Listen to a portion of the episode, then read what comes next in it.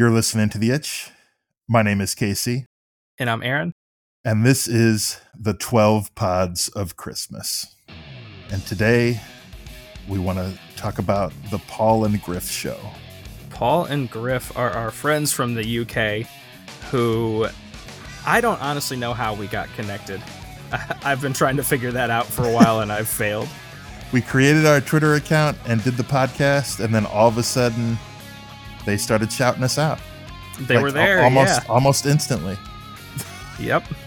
Paul and Griff Paul and Griff is a podcast from two lifelong friends generally discussing movies. And uh, they have a grand time talking about it. They talk about some good movies and some some awful ones, which is where we're going to connect here. and they're fantastic guys who, as Casey said, have just shouted us out and really supported the itch in the podcast world on Twitter pretty much since we got to Twitter.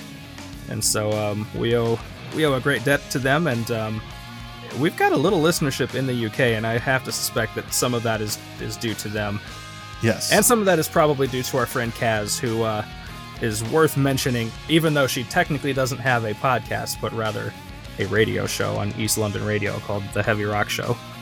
yes. Our UK friends take good care of us. They do, and we we appreciate it greatly.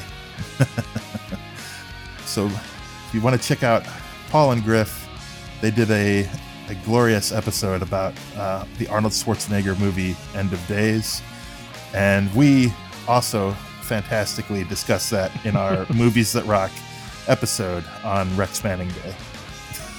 Yes.